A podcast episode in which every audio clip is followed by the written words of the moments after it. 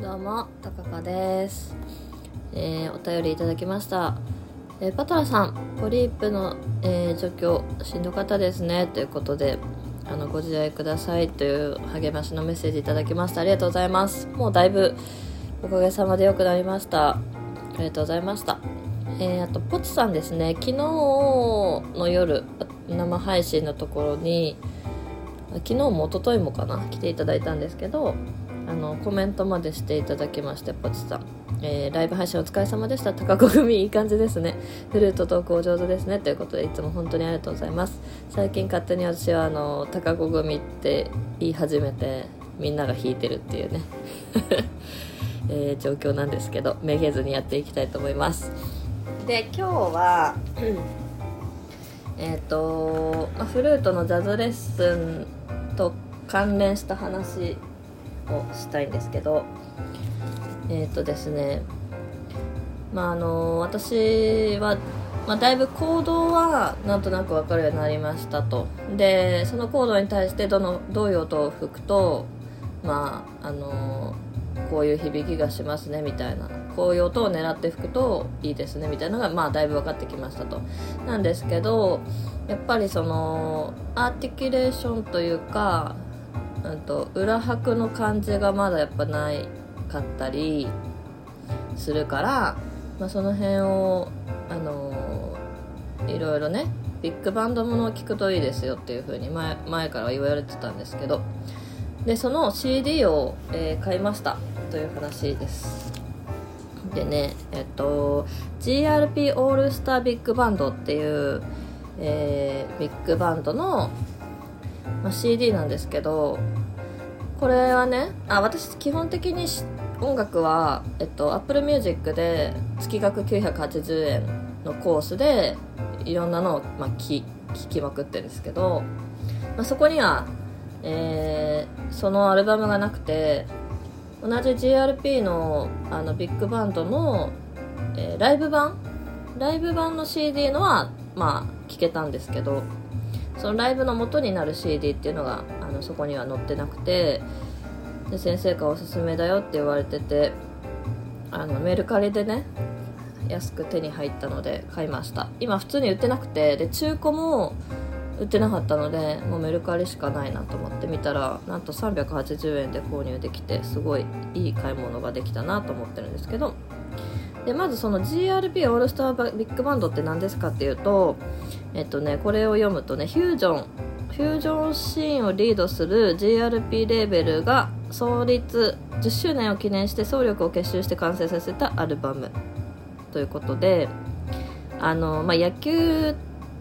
と同じなのかな？要はその各各界の各プレイ、えー楽器の、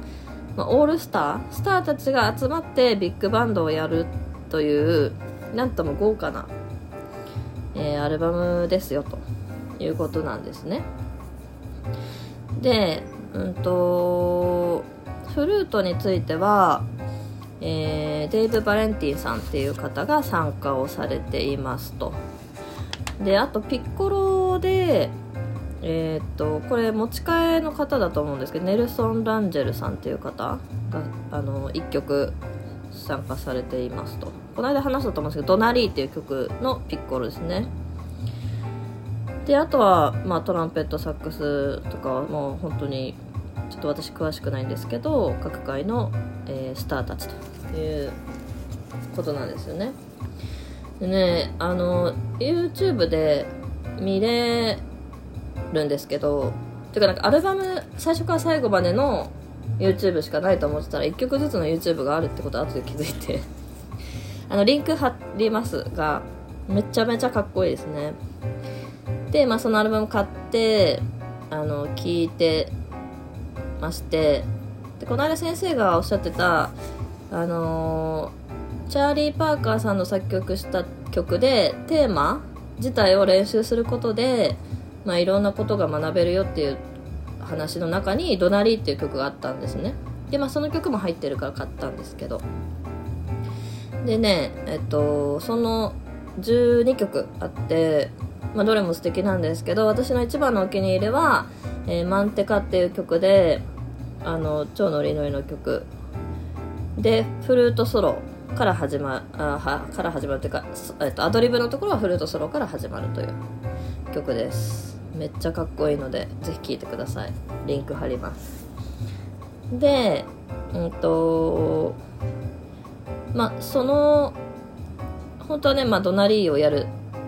やりたいために買った CD なんですけどなんとそのドナリーっていう曲があの私が持ってる黒本ってあのジャズスタンダードバイブルっていう本とキーが違ってあのジャズスタンダードバイブルの方はフラット4つなんですけどこのオールスター GP GRP オールスター版は、えっと、最初フラット1つ F のキーから始まるキーだったんですね。ちょっとねさすがに一緒に吹けないと思って、えー、チャーリー・パーカー3番を流しながら黒本を見ながらそっちは練習することにしました。で マンテカは楽譜が全くないので全部耳コピなんですけど昨日ちょっとやってみたらフラット5つでしたね。だからフラット5つになるともうほとんど全部じゃんっていうなんか頭になっちゃって私。シミラレソにフラットがつくのでわけわかんないって感じなんですけど。でもかっこいいから真似したいと思って。テーマのところをまず真似してその後そのアドリブのところも耳コピで真似しようと思ってやったんですけどもうね多彩な技すぎてあのフラッターってあの巻き舌フルルってやりながら吹くとかあと声を出しながら吹くと結構ビャーっていう音になったりえっと自分が吹いてる音と違う音を声で出したりすると、まあ、3音上とか4音上とかで出すと結構不思議な響きになったりするんですよね。そういう技を使ってたりあとまあ声を出したりとかもう本当にねフルートの技という技をあのふんだんに使っていてとても真似できるようなものじゃないという。めっちゃかっこいいですね。だけどちょっと真似本当にちょっとだけ真似してみた。であそう前に買ったねあのちっちゃいキーボード3オクターブぐらいのキーボードがここに来てあの力を発揮してましてさすがにフラット5つになってくるとフルートで音を探るのが結構ねあのなんかわけわかんなくなっててファのシャープを押さえてるけどこれはそっかそのフラットなのか？とかそういうの考えちゃうともうわけわかんなくなるからやっぱフルートで音探れないなっていう時にもうピアノだったら全然さキーボードだったらもう押せばなんかそのその押した音と鳴ってる音が同じになればいいから何にも考えずに適当に押せばあこれかあこれかってなってくからやっぱりキーボードが一番あの耳コピーの時はいいなと感じましたね。すごい大活躍してました昨日はキーボード。